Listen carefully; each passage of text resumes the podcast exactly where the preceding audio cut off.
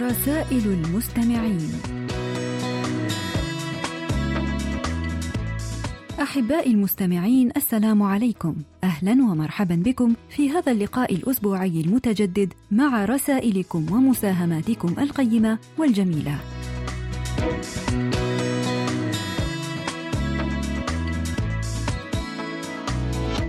ونشكركم أصدقائي الأعزاء على رسائل التعزية والتآزر التي ملأت بريد القسم العربي بال KBS World Radio تضامنا مع كوريا بعد الحادث الأليم الذي شهدته البلاد خلال عطلة نهاية الأسبوع الماضي.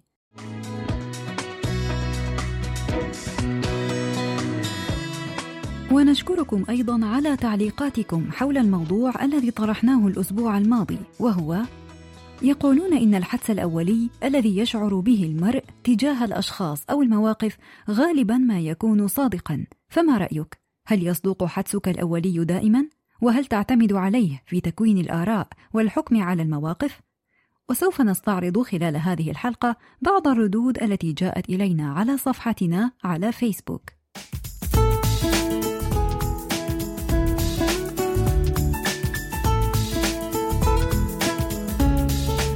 اكتبوا لنا أيها الأصدقاء على صفحة القسم العربي على فيسبوك وأيضا إذا كان لديكم مقترحات بأفكار ترغبون في مناقشتها عبر البرنامج أرجو منكم إرسالها إلى بريد القسم العربي أو إلى ركن رسائل المستمعين.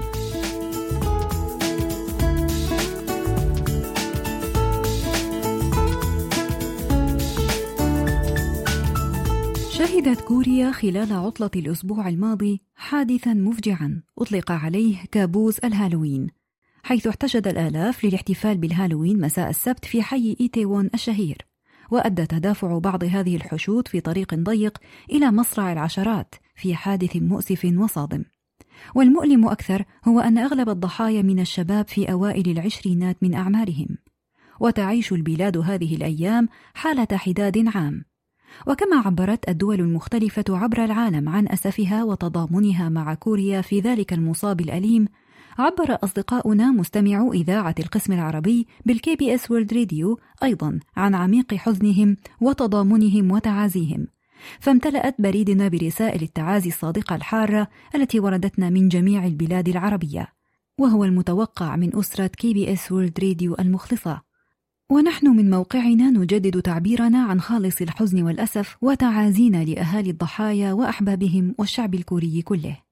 ولكن كوريا بما عرف عنها من صدق المثابرة والعزيمة والتقدم بدأت بالفعل باتخاذ الخطوات اللازمة للتخفيف قدر المستطاع عن أهالي المتضررين وتعلم الدرس الصعب الذي تضمنه ذلك الحادث الأليم كي لا يتكرر.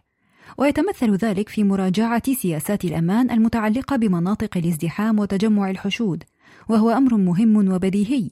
ولكن خطوات التعافي والوقاية لم تقتصر على الحكومة فحسب.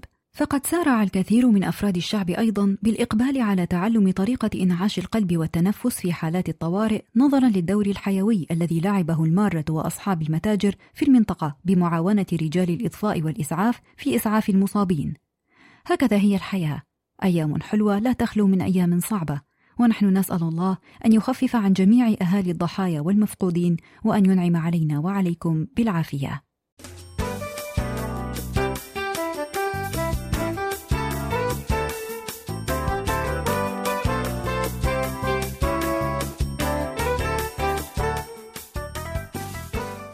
صديقنا الدائم نوري عبد الرزاق أرسل إلينا مساهمة لطيفة نقرأها معا فيما يلي. اجلس مع من يزرع فيك الأمل وتحدث مع شخص إذا سمعت حديثه حلقت روحك تفاؤلا. تحاور مع من تسعد بقربه وتنتعش نفسك برؤيته. ابحث عنهم واشتري جوارهم. فجمال الحياة بمن تصاحب. لطف الكلمات يخلق الثقة ولطف التفكير يحل كل صعوبة ولطف العطاء يخلق الحب. فسلام للذين يتركون لنا أشياء رائعة. تجعلنا نبتسم حين تبدو الحياة صعبة. تجعلنا ننفض غبار الحزن والكآبة وتملأنا بالأمل والأمنيات. اترك أبواب حياتك مفتوحة ليدخل من يدخل ويخرج من يخرج. لا تتعلق بداخل ولا تحزن على مغادر. فلن يبقى معك إلا الله. الابتلاء في الحياة ليس اختبار لقوتك الشخصية بل اختبار لقوة إيمانك. فاقترب من ربك وتوكل عليه. حدد هدفك واستعن بربك واستمتع بحياتك فلولا القمة ما صعدنا الجبل ولولا الجنة لتركنا العمل. نشكرك على هذه الكلمات القيمة الرقيقة التي لها وقع البلسم على القلوب.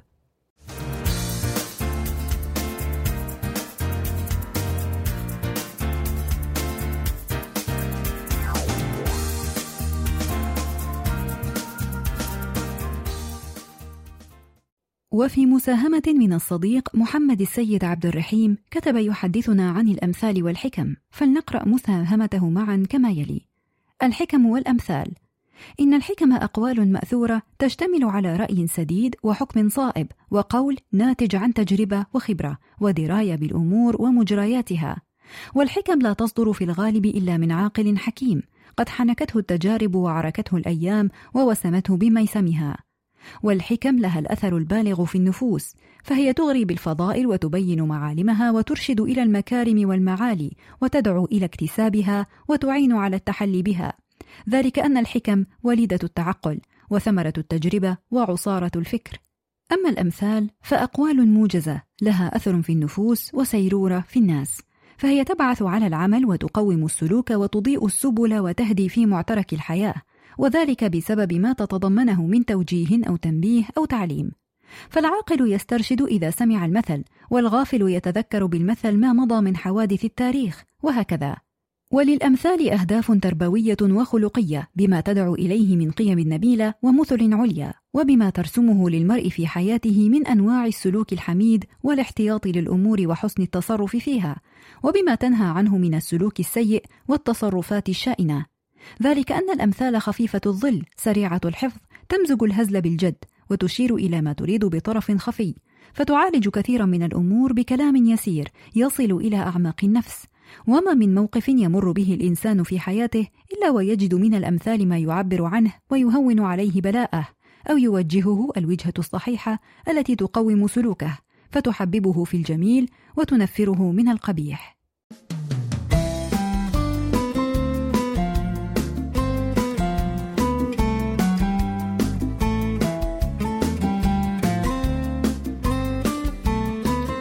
ومن رسائل الصديق نوري عبد الرزاق تخيرنا الرسالة القيمة التالية: إن لم ترفعك أخلاقك فلن يرفعك منصبك، وإن لم تزينك أفعالك فلن تزينك ملابسك، هكذا هي الحياة، دين وخلق ومبادئ. إن فقدتها فلا تنتظر الاحترام، فقد تحتاج إلى من يسمعك أحيانا، ولكن حاجتك إلى من يشعر بك أكثر، فنحن بحاجة لمن يشعر وليس لمن يسمع فقط. العتاب مثل الاهتمام، لا نفعله إلا مع من نحب. فهناك أشخاص نعاتبهم محبة ورغبة بإزالة كل العوائق بيننا لأنهم جزء من حياتنا نعاتبهم احتراما ولأنهم قطعة من الروح والقلب لا نستغني عنهم. وهناك من لا نعاتبهم ابدا لأننا في عتابهم نخسر أنفسنا. لمن يشبهوننا كثيرا قلبا وروحا ولمن يقرؤون صمتنا بكل وضوح؟ لمن نكون معهم على عفويتنا الذين إن أخطأنا أحسنوا الظن بنا؟ وإن غيبتنا الظروف عنهم سألوا عنا كأننا لم نغب يوما. هم أناس لا يتكررون في حياتنا ونحن ندرك أننا لن نحظى بمعرفة مثلهم إلا مرة واحدة في العمر. سلام على من يمتلكون براءة القلوب في زمن عزت فيه المشاعر للقلوب الطيبة الصافية التي تثمر حبا وتعطينا الأمل في الحياة لمن يملكون جمال الروح وصفاء النية ولا تعرف قلوبهم سوى المحبة والوفاء.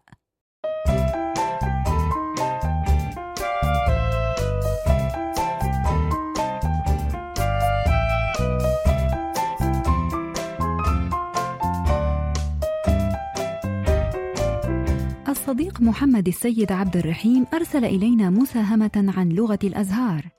فهي لغة سامية لغة القلوب لأنها تخرج من القلب لتدخل إلى القلب مباشرة وتخاطب برقة وعطف وتفهم للإحساس والمشاعر لأنها لغة قواعدها الألوان وبلاغتها حسن الاختيار والتنسيق للأزهار التي تحرك الإحساس وتشعل المشاعل برسالتها العالمية التي تفهم في جميع بقاع العالم وتعرف مفرداتها. وقد اتفق عليها من قبل الناس بقلوبهم واستعملوها للتعبير عن مشاعرهم وأحاسيسهم. وقد استعملوها منذ القدم للتعبير عن التقدير والولاء وكذلك عن الترحيب والأسف والأماني فضلا عن استعمالها للتعبير عن الحب والإعزاز. فكل نوع من الزهور له رمز مثل أوراق الزيتون التي ترمز للسلام والورد المتفتح الذي يرمز للإعجاب بالجمال والياسمين الذي يرمز للوفاء.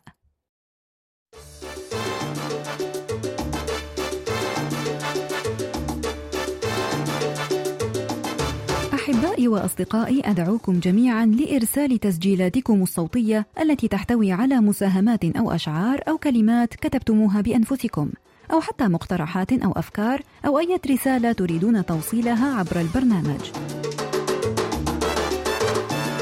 شكرا للصديق بو علي مؤمن على مساهمته التالية. كل العلاقات الإنسانية من دون استثناء متغيرة المشاعر ومتقلبة السلوك وتتأرجح بين علو وسقوط ويحكمها المرء بمبادئ الشخصية تفاعلية. ففي اللحظة التي تعتقد بأنك فهمت علاقة إنسانية ما تكتشف مع الوقت بأن فهمك لا يعدو كونه جزءا من فهم أكبر لم تحققه بعد. ونشكر الصديق محمد جمال على كلماته التالية: القرارات الصائبة غالبا بعيدة كل البعد عن العاطفة، وذلك لأن العواطف تزعزع القرارات، وفي كثير من الأحيان تؤخرها، لذلك كن حازما في اتخاذ قراراتك. ونشكر الصديق عبد الله محمد على الكلمات التالية. لا شيء يعطى للإنسان تلقائيا. لا المعرفة ولا الثقة بالنفس ولا معرفة قيمة الشخص لنفسه ولا حتى السكينة الداخلية ولا الطريقة الصحيحة لاستخدام العقل. فكل قيمة يحتاجها أو يريدها الإنسان عليه اكتشافها وتعلمها واكتسابها بنفسه. شكرا للصديقة نهير محمود التي أرسلت تقول: لا يهمني أن أكون شخصا كاملا يكفيني أن أكون شخصا لا ينافق ولا يخون ولا يجامل ولا يعرف الناس وقت الحاجة فقط.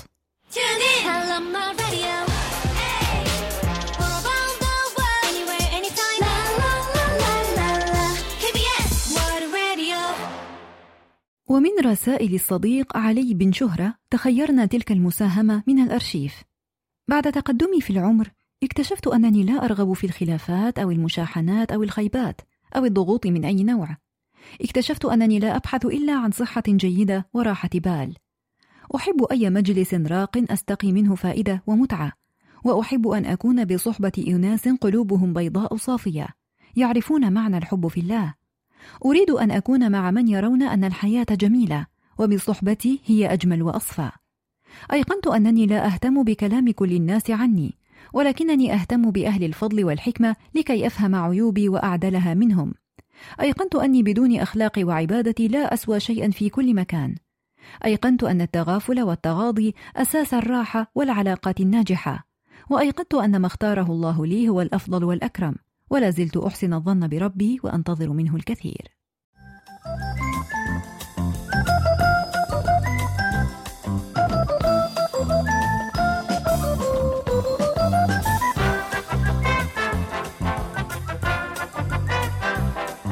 الصديق عبد الإله إزو فقد أرسل إلينا المساهمة التالية. حكم وأقوال. لا تخجل مما لا تعرفه بل اخجل مما لم تدرسه. قطرة فوق قطرة بحر وحكمة فوق حكمة علم. جمال الطير في ريشه وجمال الرجل في عمله. الرجل الذي لا يتعلم شأنه شأن الأرض الجرداء التي لا تنبت شيئا. إن لم تتقن فن التجاهل فستخسر الكثير وأولها عافيتك. سلح عقلك بالعلم فهو خير من أن تزين جسدك بالجواهر. لا تتخذ تمساحا صديقا وإن سالت منه الدموع. العلم منجم غزير مقفل ومفتاحه العقل. كن عادلا قبل أن تكون كريما. إن كنت مخلصا فليكن إخلاصك إلى حد الوفاء وإن كنت صريحا فلتكن صراحتك إلى حد الاعتراف. من أحبك في عسرك ويسرك دون أن ينتظر منك معروفا واحتملك في غضبك وسرورك دون أن يضمر لك سوءا فذلك هو الصديق. سأل الممكن المستحيل أين تقيم فأجابه في أحلام العاجز.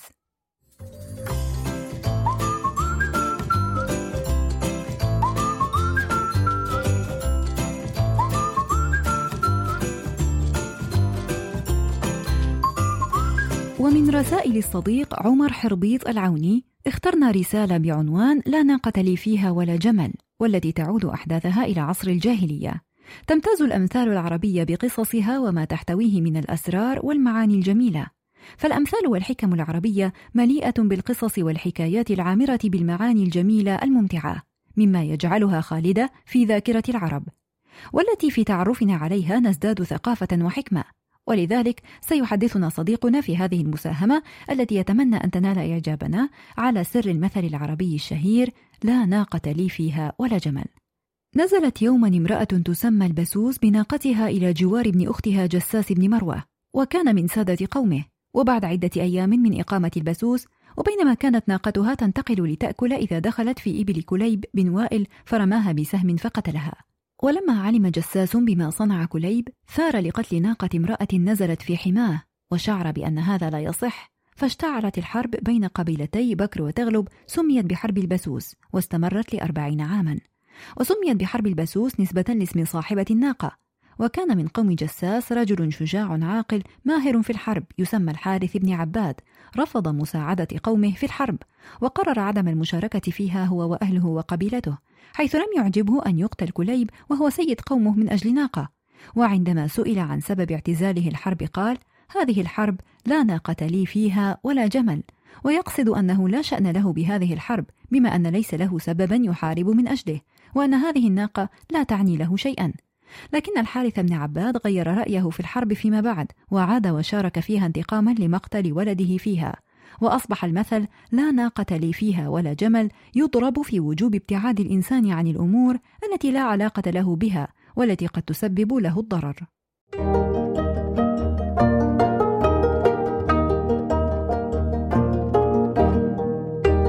قضية الأسبوع وموضوع هذا الأسبوع هو الحدس الأولي ومدى صدقه.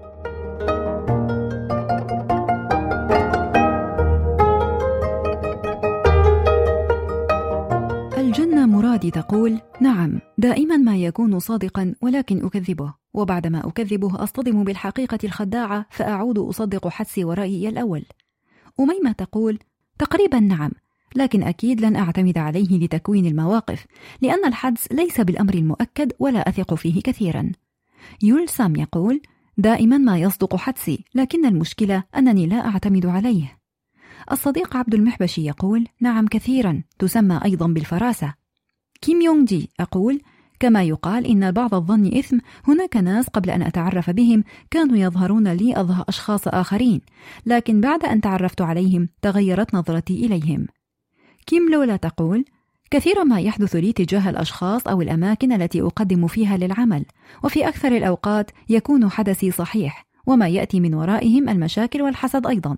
وهذا أيضا يسمى البصيرة ودائما ما ندعو الله بأن يرزقنا دائما نور البصيرة. لاسن يقول بالنسبة لي شخصيا كنت في الماضي أعتقد أن الانطباع الأولي الذي أشعر به تجاه الشخص عن طريق الحدس يكون صائبا في أغلب الأحيان لكنني تعلمت مع الأيام أن الحدس ليس صائبا دائما لذلك صرت أؤجل الحكم على الأشخاص بعد مدة من المعاملة التي تحدد بشكل يقيني معدن الشخص الذي تعاملت معه هل هو أصيل ومحترم أم مزيف ومتصنع؟ نورة تقول: بالنسبة إلي بشكل خاص وشخصي لا أفكر بالحدس الأولي ولا أهتم به، وعندما أهتم به يكون غير صحيح وغير صادق، ولا أعتمد عليه ولا على توقعاتي، ولا أعتمد عليه في الآراء والحكم على المواقف. نشكركم على إجابات سؤال الأسبوع، ويبدو أن أصدقاءنا قد أجمعوا تقريبا على أن الحدس الأولي مهم جدا وأننا يجب ألا نهمله، ولكننا يجب ألا نمنحه ثقتنا الكاملة أيضا.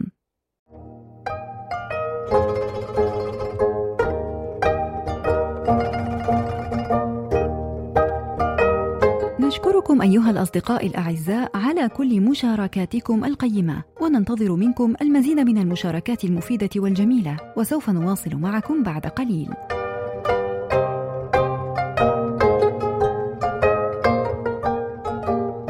أما الآن فقد حان موعد الفاصل الغنائي مع أغنية باي للمطرب باك كيوشين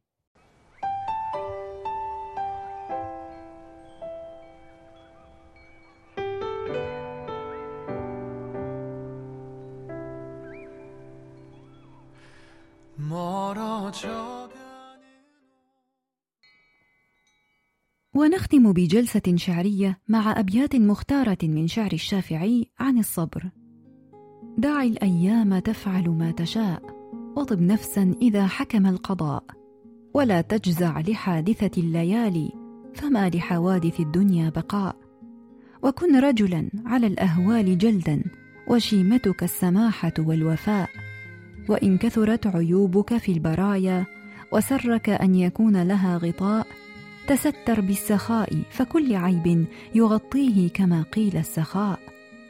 ولا تري الأعادي قط ذلا فإن شماتة الأعدى بلاء. ولا ترجو السماحة من بخيل فما في النار للظمان ماء. ورزقك ليس ينقصه التأني وليس يزيد في الرزق العناء.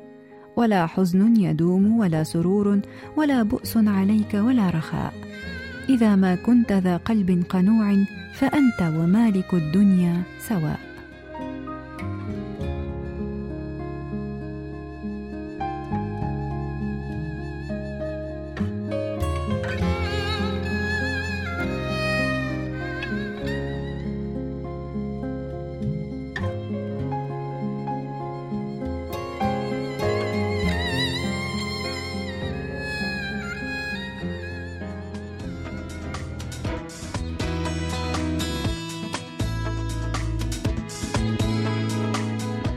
هكذا أيها الأحباء وصلنا وإياكم إلى ختام حلقة هذا الأسبوع من برنامجكم المحبب رسائل المستمعين. ونعدكم أيها الأصدقاء الأعزاء بأن نلتقي معكم في مثل هذا الموعد من الأسبوع القادم إن شاء الله. وحتى ذلك الحين إليكم تحيات مخرجة البرنامج قمر وتحياتي هالة